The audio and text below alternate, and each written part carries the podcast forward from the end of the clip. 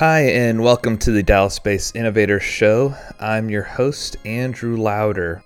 The interview you're about to listen to is an incredibly special one, and I think you're really going to enjoy it. It's special for a number of reasons. First and foremost, right off the bat, you're going to find out that our guest, Robert Plotkin, founding partner of Blue Shift IP, a software patent and AI patent um, law firm, Robert's not from Dallas. You know, our show is titled Dallas Based Innovators. But guess what? A lot has changed since this pandemic. A lot of us are working remotely, and we are branching out as well. So, Robert is our special guest on this show today. He's from Boston. He's probably one of the more interesting men I've ever known. I think if you if you hear the words patent attorney, you may inherently just turn and run for the hills. Okay? don't do that for this show. Okay. First and foremost, Robert is an incredible attorney. He is a brilliant man. He has created value for all sorts of companies through patents, through intellectual property, for software and artificial intelligence. He's going to teach you all about that process, why it's so important, not just to protect yourself and your company, but also as a way to add value to your company. In addition to that, Robert is a bit of a renaissance man. You'll find out he has his own podcast. You'll find out he's all about mindfulness. He's done a lot of work in that area and he holds a number of patents um, along those lines as well. He's an innovator himself. We're about to get the show started. If you like what you hear, it would mean a lot to us if you subscribed and left us a review. And now, enjoy our guests and enjoy the show. Okay, welcome to the show. I'm very excited to have my guest, uh, Robert Plotkin, here with us today. Um, Robert is a founding partner of a an award-winning IP law firm, patent law firm called Blue Shift IP. Robert has been a leader in obtaining software patents for his clients for over two decades now, consistently obtaining software patents for clients even after the Alice Supreme Court decision stopped a number of companies from getting those software patents. I'm sure we're going to dive into that uh, during our conversation. Blue Shift IP is an award winning Boston based patent law firm specializing in computer technology and software patents. Um, you may have heard they're Boston based. This is a Dallas based show, but in the face of COVID, we have adapted and we are branching out uh, in a remote world. And so it's been a pleasure working with Robert. I've wanted to have him on the show for some time now. You know, I'd be remiss if I didn't highlight the fact that he's an MIT educated computer scientist and engineer. He's got a technical background matched by few, and frankly, you know, Robert's an innovator himself. He's been named inventor and owner on over 25 different patents and patent applications. And if I needed to add to the resume, he's also a, an author, a published author of uh, an, an, AI book that I'm sure we'll discuss here in our conversation. So, Robert, welcome to the show. Thanks so much, Andrew. Thanks for the the kind words in the introduction. You bet, you bet. It's always fun to to have to go on and on and on about the guests. it means they've done some really great things. So uh, I'm extremely excited to have you on the show here. So, Robert, um, as perhaps you've heard, you know, I love giving our guests a good couple of minutes to let them talk about themselves. So, if you wouldn't mind, just dive right in and tell us a little bit about uh, yourself. Yeah. So, as you said, I am a patent attorney. And for those who don't know, that means I obtain legal protection for my clients' innovative technology. And in my case, it's almost always software. Uh, and a patent enables a company to obtain legal protection that they can use to stop their competitors from selling competing products or services. That's the, the basic premise mm-hmm. of a patent. And so that's what I do. I work with software companies and increasingly non software companies who develop software uh, to obtain patent protection for them so that they can protect themselves against competitors. I have been doing that for over 25 years. As you said, I've got a background in computer science and engineering, so I can speak my client's language. And uh, uh, just there's a couple of myths I'd like mm-hmm. to, uh, without going on about myself, it helps explain okay. what I do, you know, and why clients work with me, is to dispel some of the myths about software patents, which which explains why companies seek software patents. One of the myths is that uh, software patents are only valuable for really large companies. Uh, that is not true. Most of my clients are small to medium sized companies who are obtaining patents to defend themselves against larger companies. Uh, in fact, if you are a small company and are sued for soft for patent infringement by a big company or threatened mm-hmm. with suit, the best defense is to have your own patents that you could use to counter sue with. So that's a myth that they're not useful for small companies. Also, 99% of patents are never used in a lawsuit. For many of my small and medium sized clients, the major value that the patents provide is in increasing the valuation of the company. The patents are an asset. Uh, and so, if, when clients of mine are looking to obtain funding uh, or to be acquired or to go public, having some patents on their books is extremely valuable. And if you've got a growing company that's pre revenue, for example, and uh, those investors are saying, well, where's the value here? What can we put our fingers on right. as tangible, quantifiable value? Uh, having some issued patents is something that you can point to before you've got revenue. Uh, so these are just a few of the myths uh, that, that I'd like to point out. And this is why even small and medium sized companies come to me for patent protection, even if they never intend to use their patents to sue. Because that's a lot of a lot of companies come to me and say, hey, I don't need it. We don't need patents. We don't intend to sue anyone or block anyone. We want to engage in free competition. Uh, we don't want to squelch competition. And my response is, well, you don't need to. Just use your patents defensively. Right. And that's how they're used almost all the time. Now, and I'll tell you, Robert, that's why I, I wanted to have you on the show, even though it does break my Dallas based rule here, because it, um, as we've gotten to know each other, as we've worked together, I've, my eyes have opened up, frankly. I mean, I think I've always kind of in the back of my mind known, hey, you gotta, why don't we patent something? And, you know, that, that sounds cool. Let's do that. Like, but I, I've gotten to realize how important it is from so many perspectives. You mentioned protection, you mentioned value. You know, it could alter uh, rather positively the valuation of a company. But um, that's uh, with my audience, the fact that we focus on innovation. I, I, think if you're not thinking patents and protecting your innovation, you're you've got you're creating a huge gap and a huge problem for yourself, right? Yeah, and again, let's say for small and medium size, if anyone's listening who's in such a company, so if you're at a yeah, if you're at a small or medium sized company, uh, and you then are sued or threatened with suit uh, for patent infringement by a big company, that can be a bet the business type of event. And at that point, if you haven't already filed for and obtained patents, it's going to be too late for you to do it because it takes several years to obtain a patent. So it's a yet another reason why obtaining defensive patents is something uh, really worthwhile doing early on. And I find a lot of early stage, uh, even growing companies, it, that's not on their radar screen. That's right. So, Robert, I, I love to talk about how we met because I think it's a rather you know unique story, and I think it shamelessly plugs a couple of different things here too.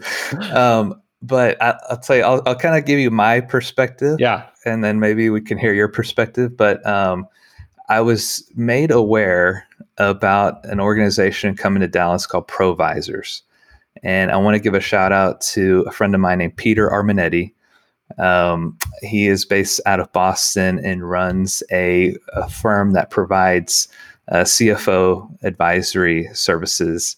We've worked together in the past, and funny story with this. I hate even sharing this. I probably should stop myself, but because he's from Boston, I'm from Dallas, and we work together. He he started calling me Big Country, which I think if you know me, probably does not fit very well. But that's part of the fun. Uh, so anyway, he sent me an email. He's like, "Hey, Big Country, we got provisors coming to Dallas. You should look into them." So he made the introduction. I met with Mike Monet, who was um, helping to launch the Dallas uh, market here. Uh, we had a good conversation. A couple days later, I got a, a, LinkedIn message from Glennie Green, mm-hmm. who's over at Jaffe uh, Marketing. they have a Fort Worth office here. And she tells me, Hey, I've got a client who wants to dig deeper into the world of AI. Uh, would you be open to meeting with them? I met, I got your name through Provisors. And I'm like, holy smokes, I just heard about Provisors just like two or three days ago this has to be a setup, you know. Yeah. and uh, sure enough, we we uh, messaged back and forth. She introduced us, and I suppose the rest is history. yeah, it's absolutely yeah. So let me say from my side, uh, I have been interested in the impact of AI on patents and on the ability to patent AI technology for a very long time. I started writing about this back in 2000. Yeah uh, through academic papers, kind of theoretically about intellectual property and how it could apply to, to AI and other kinds of automation. And then it culminated in a book I published in uh, 2009 called The Genie in the Machine. The ah, subtitle yes. was How Computer Automated Inventing is, is Revolutionizing Law and Business. So this was all about basically um, software. At the time, it was largely uh, genetic and evolutionary algorithms, but also neural networks, how they were being used to uh, engage in automated design of things that could be patented, from airplane wings to circuits to software. And there were mm-hmm. already examples at that time of computer generated inventions that had been patented. So, you know, I was been in this for a long time. I do have the technical background, this you know, known about the technology for a long time. But uh, as you know, in the last few years, as AI has become so much more powerful, prominent, widespread, uh, the issue of how the patent law and patent system should deal with AI has gained a lot more attention. The US Patent Office Absolutely. has formed its own committee on this topic. And I decided, well, I'd like to re emer- re-engage publicly around this uh, mm-hmm. to help raise awareness. Uh, and because I had been somewhat out when I published the book in 2009, it mostly got attention from a, a, small number of specialists, both computer scientists and a handful of people in the IP world who got it.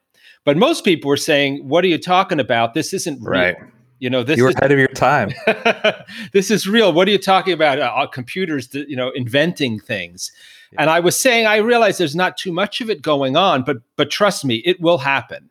And it did take about 10 years for it to really become a, a, a dominant real world phenomenon.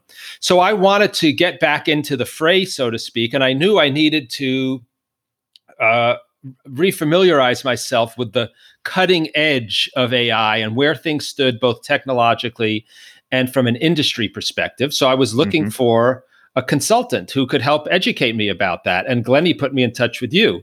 And I will toot your horn by saying, you know, what I had in mind was someone who had a mix of technical knowledge and industry knowledge, preferably who wasn't in house at a single AI company because I wanted right. someone who had a broader industry perspective, wasn't also going to try to sell me on a single company's way of thinking about things.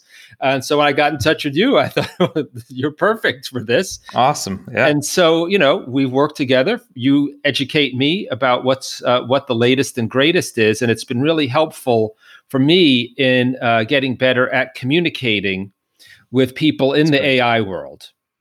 That's great. I, am glad we could help because I'll tell you when when we met, I was um, uh, pleasantly surprised, amazed um, with okay, here's a lawyer, but he knows probably more about AI than I do, especially from the technical standpoint. Um, what am I going to be you know, sharing with him that he may not already know? And so that was a, a delicate balance for me to strike there. But um, uh, uh kind of closing the loop here, um, I mentioned Peter Armanetti. He has a firm called Novera Group. Uh, if you're if you're looking for those CFO type services, you know, reach out to Peter. I mentioned Provisors, which is a wonderful networking group for you know, uh, people that own and, and provide service uh, professional services that we're a part of there um, as well. Um, and then I mentioned Glennie and Jaffe PR, marketing firm that uh, we've become greatly acquainted with, and uh, they're phenomenal. I love Glennie. She's my my group lead over at Provisors, and I've gotten to know her, and she's been phenomenal. So just wanted to make sure we give it, them all their their shout outs. Yeah, and you know, I'll say something about Provisors, which I think may be uh, of interest to your listeners, which is, as you said, Provisors is a, is a national network of professional uh, advisors, right. lawyers, consultants, accountants, CFOs. But if you are not such a person, uh, but you're at a, a, tech company, for example, uh, the reason you know you you could bet the way in which you could benefit from provisors is that because it helps all of us connect with each other. I found already, even though I haven't been a member for too long, it helps me create and become part of distributed teams made up of the best people for each function. Wow! So yeah, we, you know, I, have probably heard the uh, the Hollywood model. I think Dan Pink had coined this for tech. You know, when Hollywood makes a movie, they bring together a team for that project, yeah. right? Of a director, a producer, actors, and then those people disperse and they come back together for another project. It's like the the ultimate cool. in the loosely coupled type project uh, management. And in a sense, that's what Provisors enables us to do. I've just got a couple of potential litigation situations come come up, and my firm doesn't directly handle litigation, so I'm going to be partnering with litigators. And so, from the client or company's point of view, it means you can get access to a team of professionals uh, that cool. previously you'd have to go to some big, you know, huge firm for to get that. And you know, uh, just you know, then you probably would pay a lot and you wouldn't be able to necessarily get the best of everybody. You'd get right. whoever that big firm could provide. That's right. Uh, That's so right. I, I'm seeing it as a way to provide better service to my clients on a project by project basis as needed to serve their needs. That's awesome. And to your point, you know, Provisors is a national group. And so, of course, if you're hearing this in Boston, there's a strong presence in Boston. If you're hearing this in Dallas, there's a strong growing presence here in Dallas. We just launched back in, I want to say April or so. Uh, we're in 2020 now. So, so fresh, but every day we're adding more and more professionals. So it's really cool to see it growing.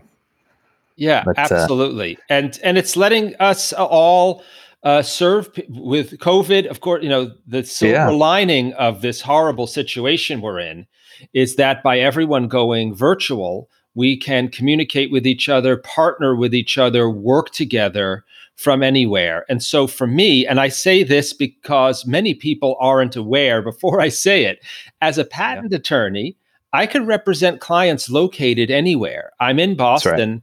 My law license is in Massachusetts, but I am also licensed before the US Patent Office, which means they don't care if my clients are located in Japan. And I have clients in Japan, I have clients mm-hmm. in the UK or India.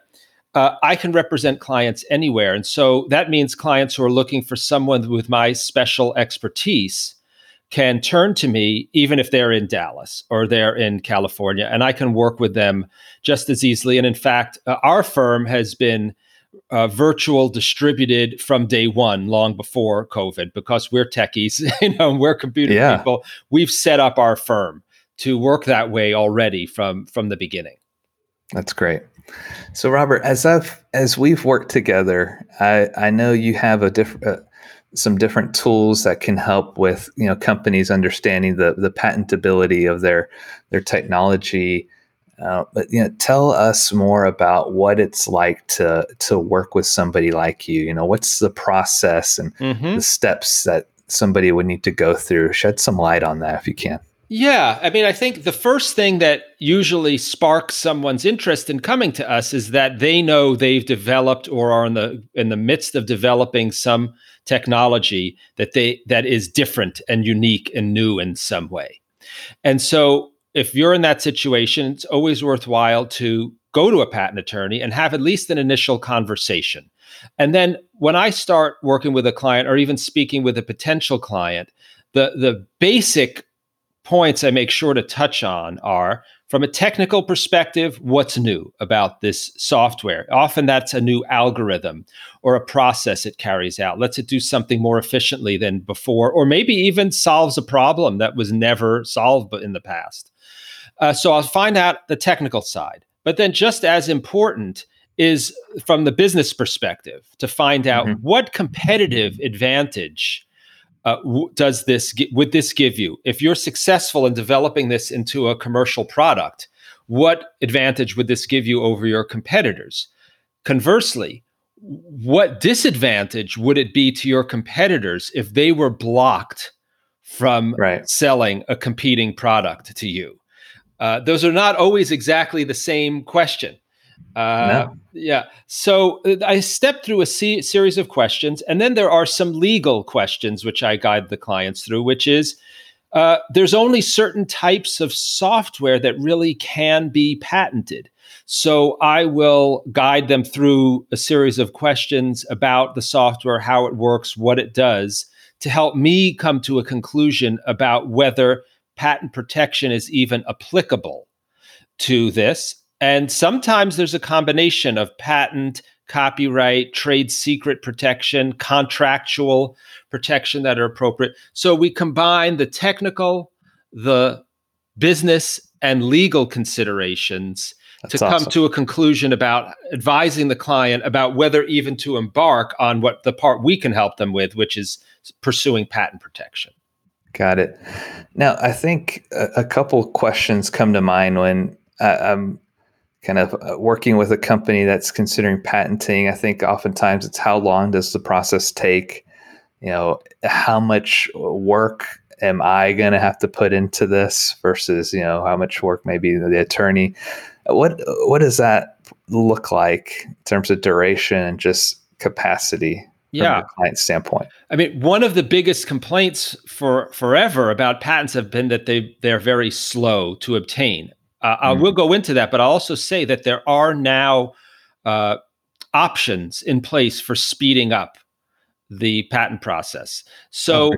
you know, by default, uh, at the U.S. Patent Office, it often takes two to five years from the time you file a patent application until the time you obtain a patent. And that's just because the patent office is very bogged down and backed up mm-hmm. with the huge volume of software patents it uh, it receives.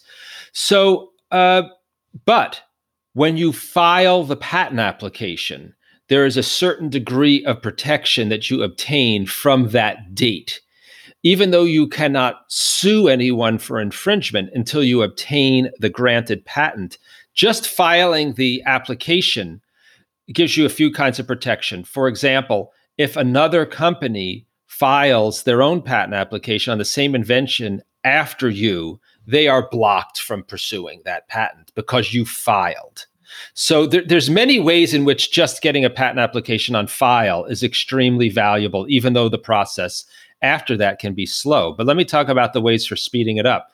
Yeah. I'll just I'll just mention one, but I'll let your listeners know there are in fact now quite a few different ways for speeding up the process. And I've gotten patents for clients in as little as a year, uh, which is quite quite fast. And even for rapid software development cycles, if you come to me when you've just conceived of the invention, a year means you might obtain the patent before you've even launched the product, or maybe very shortly after. And the, the simplest way is you uh, can just pay the patent office an extra fee uh, for okay. speeding things up. It's a cut in line. Okay. Yeah, yeah. You just pay a fee. There's a few restrictions on what you can include in the patent application, but they're really not that restrictive at all. And if you pay this fee, uh, my firm doesn't charge any extra fee for that. We just pay the patent office the the extra fee, and uh, you normally get an initial response within six months. And you can. I've gotten the patent within uh, as little as a year with that. Wow, that's amazing. It's, it's a fast pass, if you will. Yes, yes, that's right. They call it track one.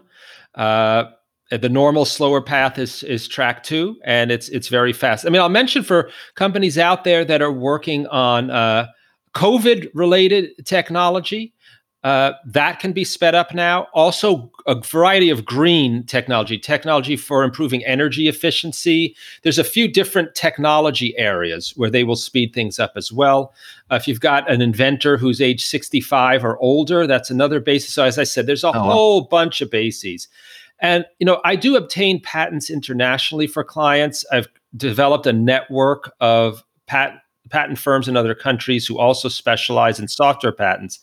And if you obtain a, a granted patent in one country, uh, depending on what the country is, you can then use that granted patent to speed up the, the process for your patent in the US. So you can often piggyback if you know you file mm-hmm. one patent application in multiple countries once one country grants the patent, you can often use that to streamline the process in the other countries and, and then reduce the cost as well. Got it. So, what um, are, are there any, I don't know, um, uh, parameters or steps to take to kind of just see you know, instead of going through the one to two year, three year process and then being rejected, you know, is there anything that can be done on the front end to kind of say, okay, yeah, this is worthwhile, or hey, there's a good level of confidence we have to that this will be patented? Yeah, absolutely. And in fact, that's commonly the very first thing right. we do for our clients when they hire us is we per- do what's called a patentability investigation. Uh, first step is just for the client to educate us thoroughly about what their invention is and to let us know what they know about their closest competitors. Often our clients are the best source of information about what else has been done because they're on top of the competition. So they educate us about all of that. And then we do some searching. We search for existing patents that might be similar to the mm-hmm. client's invention. We search for other products. We search just you know search the web for product announcements or product information. We search academic articles, do all kinds of searching.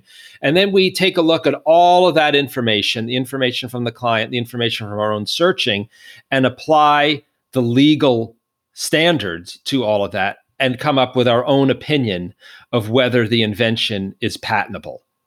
And uh, of course, a patent examiner might disagree with us, but that gives a good degree of confidence right. that we can use to advise the client about whether to move forward. And it's relatively inexpensive compared to moving forward with the entire process. Got it. Very cool. So, Robert, you are, as I mentioned in the intro, the named inventor or owner of over 25 patents, patent applications. I mean, tell shed some light on that. Yeah. What's probably, what what's the your most your proudest uh, patent, or you know maybe the the coolest thing maybe you'd love to share here. In a sense, I'd say all of my patents are for software that helps to manage distractions and interruptions to help people be more focused. Okay, why haven't you sold this to me earlier? What's going on? I need this. Whatever it is, just give it to me. I need that. So, uh, so there's one set of patents that all uh, relate to software that lets you control and manage notifications on your devices. That's one whole set of patents. Um, and you know now, I mean, I started filing these back in around 2010 or so. Now there's a lot of software and include even operating systems that that allow you to uh, manage notifications. But these patents go into it in quite a lot of detail, a whole wide variety of features for um, managing notifications. Uh, there's a, a and this is motivated by my own challenges as a patent right. attorney. So I'm in a situation that so many of us are in where I both need to and want to be using technology in my work and often find it a struggle to stay focused while my devices are trying to grab my attention with notifications of emails coming in, messages, yeah. all kinds of things. Uh, so uh, this let puts basically puts the user in the driver's seat to manage when, how, why, and where you get notified of various things. Mm-hmm. Mm-hmm. Uh, let me tell you about another set of a set of patents, uh, okay. which is similar, but um, uh, this is for when you are doing doing some work on your computer and you get interrupted, this is software that reminds you to return to what you were doing uh, when you got mm. interrupted. it's the what was I doing? Uh, oh, so much time lost every day on that. Oh.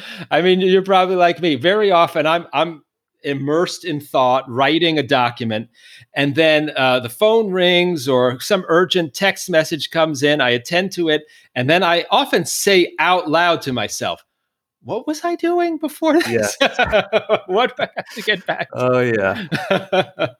so. Uh, this this is uh, again uh, directed to software that keeps track of what you were working both what you were working on where you were in the process and then intelligently reminds you to get back to when i say intelligently the challenge in designing this kind of software mm-hmm. is is almost a paradox in that if the software notifies you too much or too early to return to what you are doing then it can introduce distractions which is the kind of thing you're trying to avoid yeah very interesting. Uh, so I had to put a lot of thought into how to design this uh, to notify you in the minute. Here's an example: would mm-hmm. be that you know uh, uh, if you are working on a document and then let's say you get a call on your computer that you pick up on on Skype or something else, uh, if the software can monitor when you hang up that call.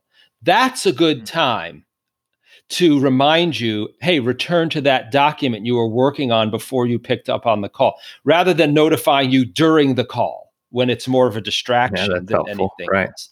Good point. Yeah. So um, uh, that that's the patents I've obtained, and uh, of course, I use my skill as a patent lawyer, but but also skill as a software developer. And uh, yeah, it's been a lot of fun, and I've been mostly licensing these uh, patents oh, to companies cool. who are making use of them. And let me just mention this for those people who aren't aware of, of what I s- mean when I say licensing, because this is another mm-hmm. service I provide for my clients, oh, which good. is, you know, if you obtain a patent, it's it's an asset. I mean, if you think of it like a building that you can rent, right? Uh, you can lease a patent, which means giving another company permission to make products that use the patented technology. And you give them that permission, typically in exchange for a payment that they make to you, a licensing fee. And so many companies don't think of patents as a source of licensing revenue. No. And yet it's a whole other potential source of revenue. And, you know, I've been advising clients now in the COVID age when, you know, re- revenue sources may have slowed down or disappeared. You know, you can look at your patent portfolio. Uh, it's a good way of buffering against the loss of product and service sales revenue mm-hmm. to create an additional revenue stream from patent licensing. And against some myths or things people aren't aware of, is that you can license a patent to someone whether or not you have ever made or sold the product based on your own patent. Okay. That's you, awesome. Yeah. You patent a mousetrap. Let's say you design the mousetrap, you know it would work, but you haven't built it, you haven't sold it. You can license that patent to another company to give them permission to make the mousetrap. In fact, many individual inventors and small companies make use of that if they don't have the resources to manufacture and sell uh, the product themselves. Just licensing the patent can be a very valuable way to make use of it. Got it. No, that that's so smart. Um, I think oftentimes uh, companies, leaders, they they feel like maybe they'll lose control mm-hmm. of their baby, right? Yeah, if they're yeah. doing that licensing. Any tips to maybe thwart that or yeah. get around that? Yeah, I would say, you know, uh, one is the, the, the blunt pragmatic one is look at what you could earn from this. That might yeah. be, but psychologically, the way I often phrase it is, you know, are you willing to trade off the control for the power, the revenue, everything else you could gain from licensing? and ask how important is that control really to me?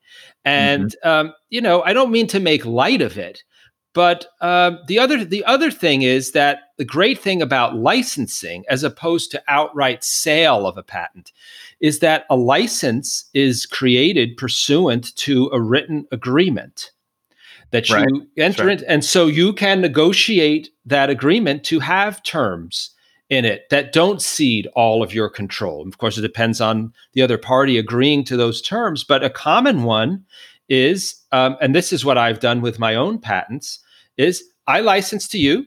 You can now make products that use this patent in exchange for a fee. That means I won't sue you for infringement. That's what you're getting mm-hmm. out of this. But I retain the right to also make my own products that incorporate my patent. I retain the right to license this to other companies. I've retained a lot of control. And so I'm getting, in a sense, the best best of both worlds. Now, people are asking, how could you do that? Well, the basic trade off between me licensing like that and just selling the patent, where I do give up control, is typically you'll get a much bigger payment for an outright sale of a patent. But what mm-hmm. you're losing is that control. You're losing the ability to sell to anyone else. Uh, you can't sell your your building to two two different two or three different people right? Makes sense yeah. You know? So these are all trade-offs but you actually have a lot of control in deciding which of those trade-offs to engage in. That's awesome. I love it. I, I, it's a revenue stream that rarely does any other company really consider. And th- this could be a highly highly valuable thing to look into for your company right now. It's so great so, Robert, you, are also kind of in, in line with your um, your patents around the distraction, things like that. You're really big on mindfulness. Yeah. Right. Uh, tell us a bit more. You know, how how did you get into that? And I know you've got a podcast around those things as well. Would love for you would love for you to tell us more about those things. Yeah. Well, you know, uh, I have a podcast called Technology for Mindfulness. It is about how to use technology to be more focused and productive and be more mindful, and also how to use mindfulness to help you to be more mindful uh, with your technology. So, uh, I come to mindfulness from a couple of different backgrounds. One is that I've studied martial arts since I was a kid. I've had a few different teachers, and uh, a couple of my teachers in particular uh, brought a real mindfulness uh, angle to, uh, okay. to, to how they taught martial arts. Uh, certainly, uh, you learn to be very mindfully aware of your entire body in martial arts, just like you would mm-hmm. in, in, any sport, including in yoga and other other other uh, traditions that teach uh, paying attention to your body. in martial arts, though, you also learn how to be pay attention to your opponent and to everything around you. It was always a really significant part of what I was taught was not just how to punch or how to block, right. but how to develop that ability to be aware, uh, even in the midst of your adrenaline pumping, in the midst of fear. You know, fear when someone's attacking you, right? Triggers triggers your body, your mind, emotions, and you know, I definitely trained in how to stay uh, present uh, how to deal with what will naturally occur, which is the fight or flight response. Uh, and how to, you know, one, one myth I keep talking about myths with patents, you know, one myth with martial arts training is that it teaches you how not to be afraid, let's say when someone's mm-hmm. attacking. There's a certain mm-hmm. extent to which over time that is true. But what I found though, it's even more valuable to learn how not to check out mentally when you are afraid, how to yeah. stay present and continue acting and making decisions in the face of fear. And I'm sure you know that's true in business. Oh, uh, yes. It's not that we eliminate fear, but what the real problem is when you get paralyzed by fear that's and right. you become unable to act or or the opposite, which is you become reactive to your fear and your fear gets in the driver's seat, so to speak, and just mm-hmm. dictates mm-hmm. how you act. Instead of you being able to step back and, okay, I'm afraid. I understand I'm afraid. Let me, though, look at the reality objectively, to do what I need to do, take a breath, take a break, do other things to deal with the fear so that I can act rationally for my business or in the martial arts context, act rationally while someone's attacking me Uh, so that's my primary background. But then I started uh, practicing and studying mindfulness meditation in earnest probably about six years ago now, okay. and uh, sitting meditation. Uh, and I found there's a great complement to martial arts. And then where it all ties together is that as I found uh, uh, uh, I was struggling more and more with technology distraction uh, Uh, through the growth of the internet and mobile devices and social media and multitasking, increasing client demands through technology, you know, through messaging and all these things. I the, the challenge I had was how can I run my business and do my work productively in a focused way in the midst of all of this. And so I experimented a lot on my own, developed a lot of strategies and techniques, and then I wanted to, to share that with people. And that's so that's when I launched Technology for Mindfulness is to share what I've learned. And I always tell people I am very open about sharing all of my failures and failed experiments you know and we all thank you for that it's very hard you know and uh, even with covid so i've been working from home from, primarily for a long time. And so i've i've learned a lot of techniques for being productive working from home. And yet even for me switching to COVID, you know, from being 90% at home to 100% right. at home, no client or networking meetings or anything else in person, not being able to go to a library to work or something else just as a change of scene. Right. Yeah. Uh, those were a lot of the strategies I had adapted for having some variety to break them and not, you know, I, I, even as someone who teach people how to do, had to develop new strategies in the face of COVID. Absolutely. Yeah. It's very challenging. It's an on ongoing challenge. No, I'm right there with you. I'll tell you, I, I, be, I, with everything going on, right? And I'm sure I'm not alone. You kind of hit on this as well. Like I've had to. There have been times where I just need to stop, and I just need to. I have a front porch with some rocking chairs on it. I'll go out there um, and just like breathe, you know, and just yeah. let my my heart slow down a little bit, you know, and um, I I love my job. I love everything I do. I find myself being thrown into so many problems, you know, mm-hmm. and I, I, people view me as that solver of those problems, and it's never fast enough, right? And so I I take a lot of that in, um, but I've had to I've caught myself feeling maybe some anxiety or maybe some stress that I, yeah. it's on another level than it was, let's say a year ago or so.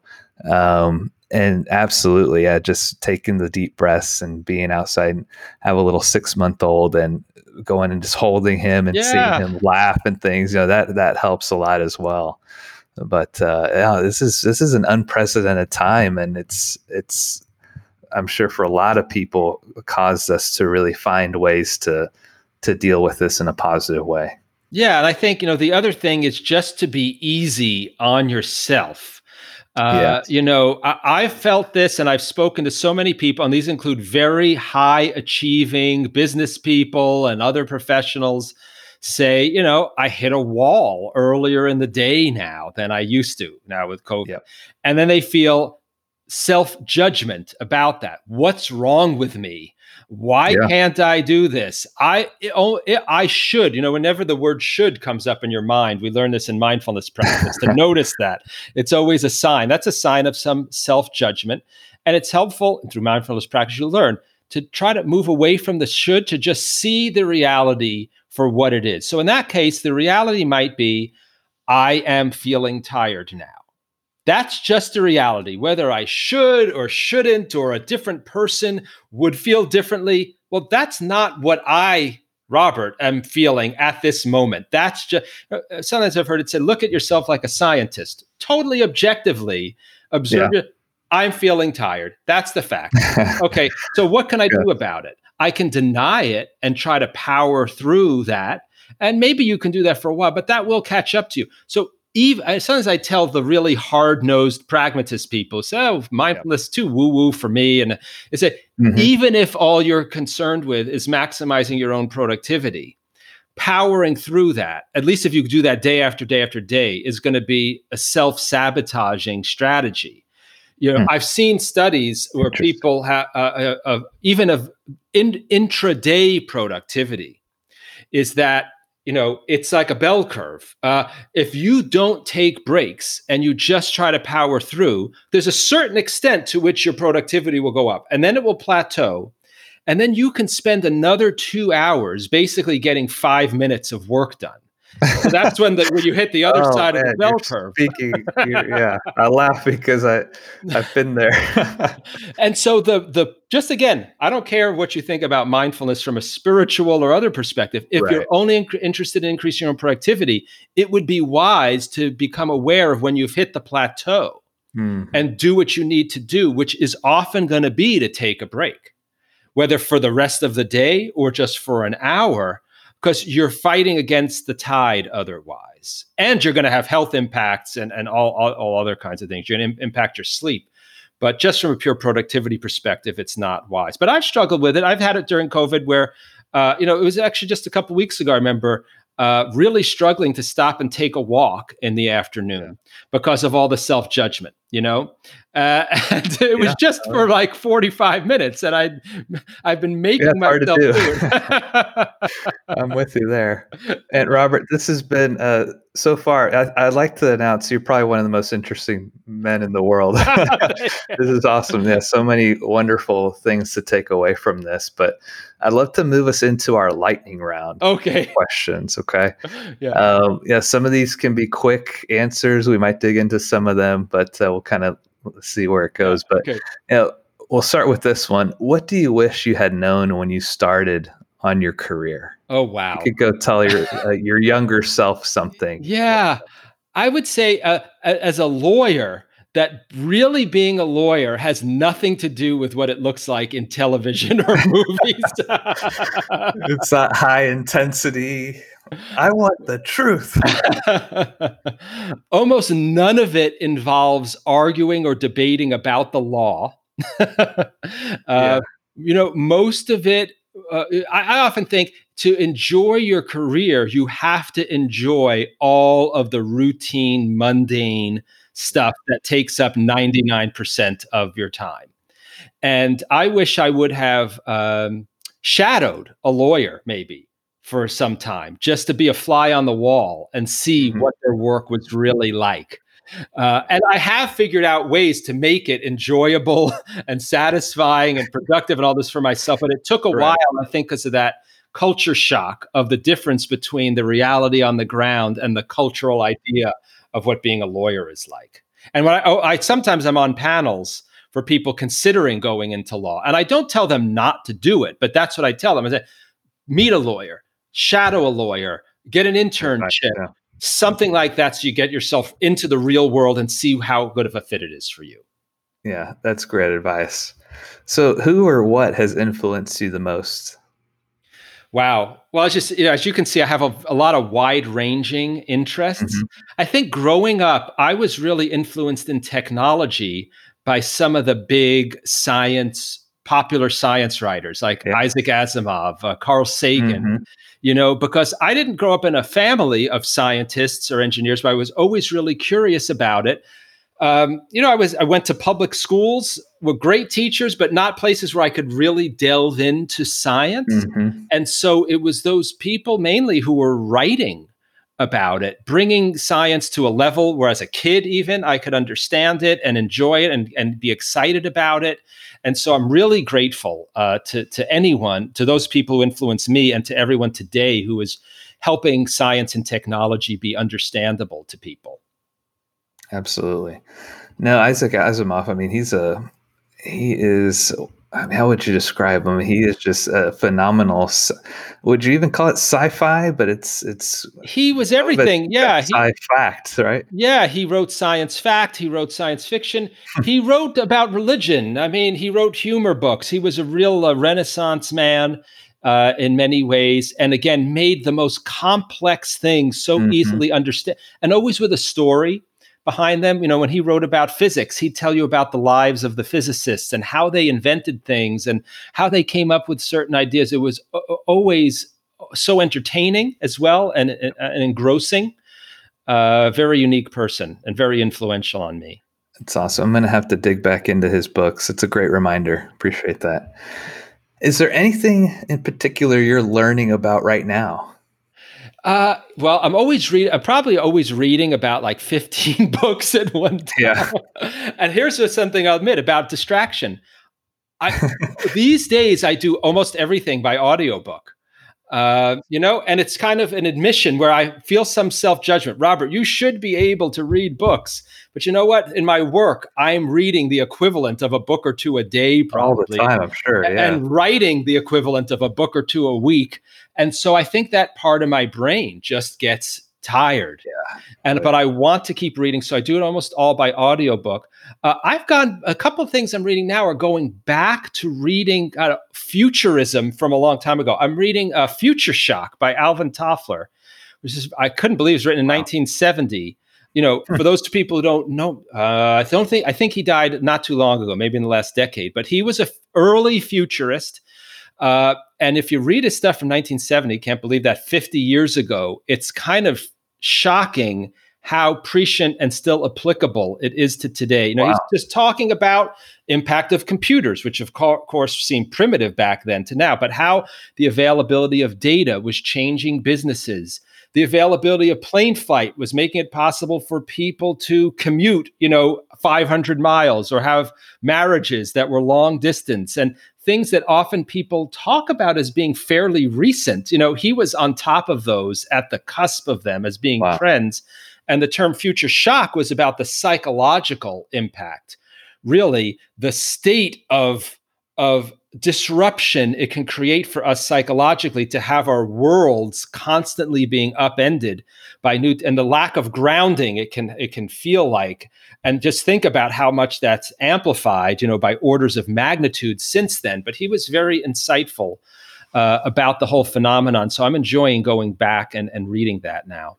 Wow that's incredible you know i have a, a friend of mine named mike courtney. I may have to introduce you to him. He's a futurist okay. um, here in the dallas area. Every time we speak he blows my mind. He's been a guest on our show a couple of times. If you get a chance to listen to yeah i'll definitely go back and listen to those. I mean i'm amazed by people who really know what they're doing uh, you know as futurists now. It's always mind-blowing to me. Yeah i've seen some of his work and it's phenomenal. It blows me away um, so yeah another plug there mike courtney. Yeah absolutely. Uh, so what robert what's your coffee of choice okay, so I have lifelong been on a quest to reduce sugar intake. It's one of my oh, vices. but I do love, I do love a vanilla latte. That's for sure. Mm-hmm. Good. Uh, from any particular place, or no, not not really, not really. And there's a few good local non-chain coffee shops around me now that I do really like. I do my best to support the the non-chains for sure. That's great. Yeah, that's good. What about your adult drink of choice? Uh, you know, it's a tough. That's a tough question. I I actually don't drink alcohol, so uh, I, I, don't. I just never. That's awesome. Never. I, just, yeah, it is, is, what it is. It is what it is. Uh, yeah. You know, I never have. So I'm not sure what else. Usually, people mean alcohol when they say adult drink. Yeah. So I'm not sure. Uh, you know, uh, I probably probably don't have one. I could give it some more some okay. more thought. Fair enough. Fair yeah. enough. Um, what uh, you know, what podcasts are you listening to right now, if any? Yeah, uh, that's good. Of course, yours. Uh, I listen.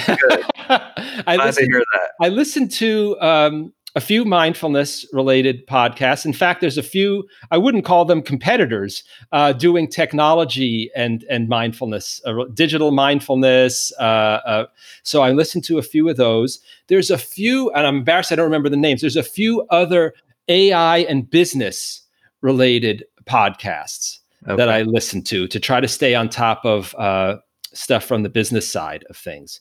That's great. Yeah.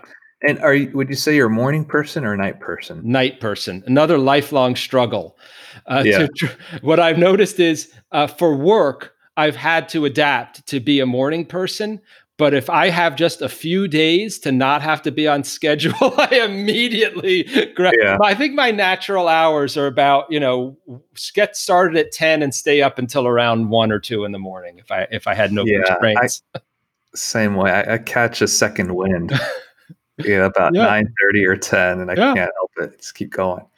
Uh, so, uh, along those lines, are there any routines you set for yourself?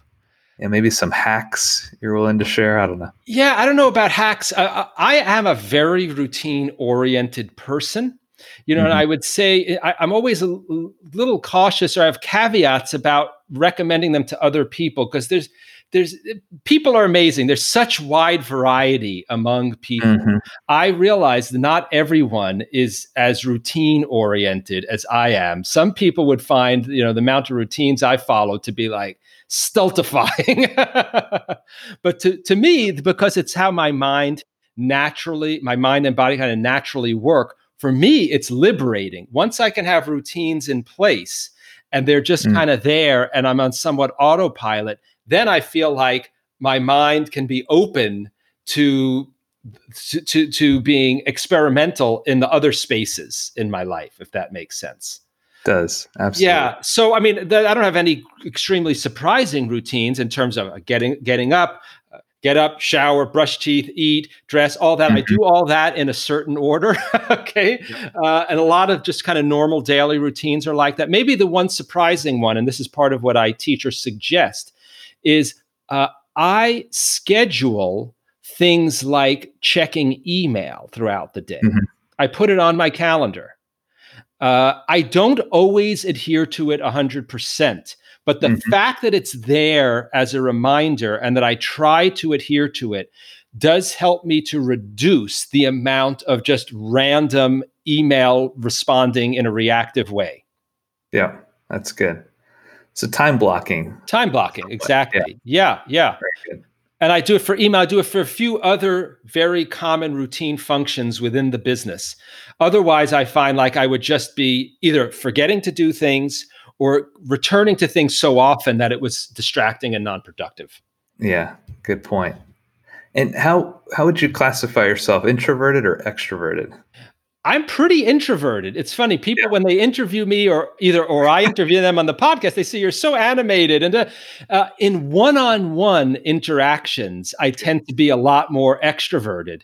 But like, put me in a party. It's the worst. you know, it's it's funny. The two and my friends have teased me about this. If there's a if there's a dog at a party, I'll gravitate to the dog. Oh gosh. And I also I also play music. So if there's a piano at the party, mm-hmm. it's a Oh, way that I can be kind of entertaining but stay to myself. So yeah, kill I'm- two birds with one stone there. That's I'm good. quite introverted otherwise. Got it. And what what's something you look forward to most each weekend?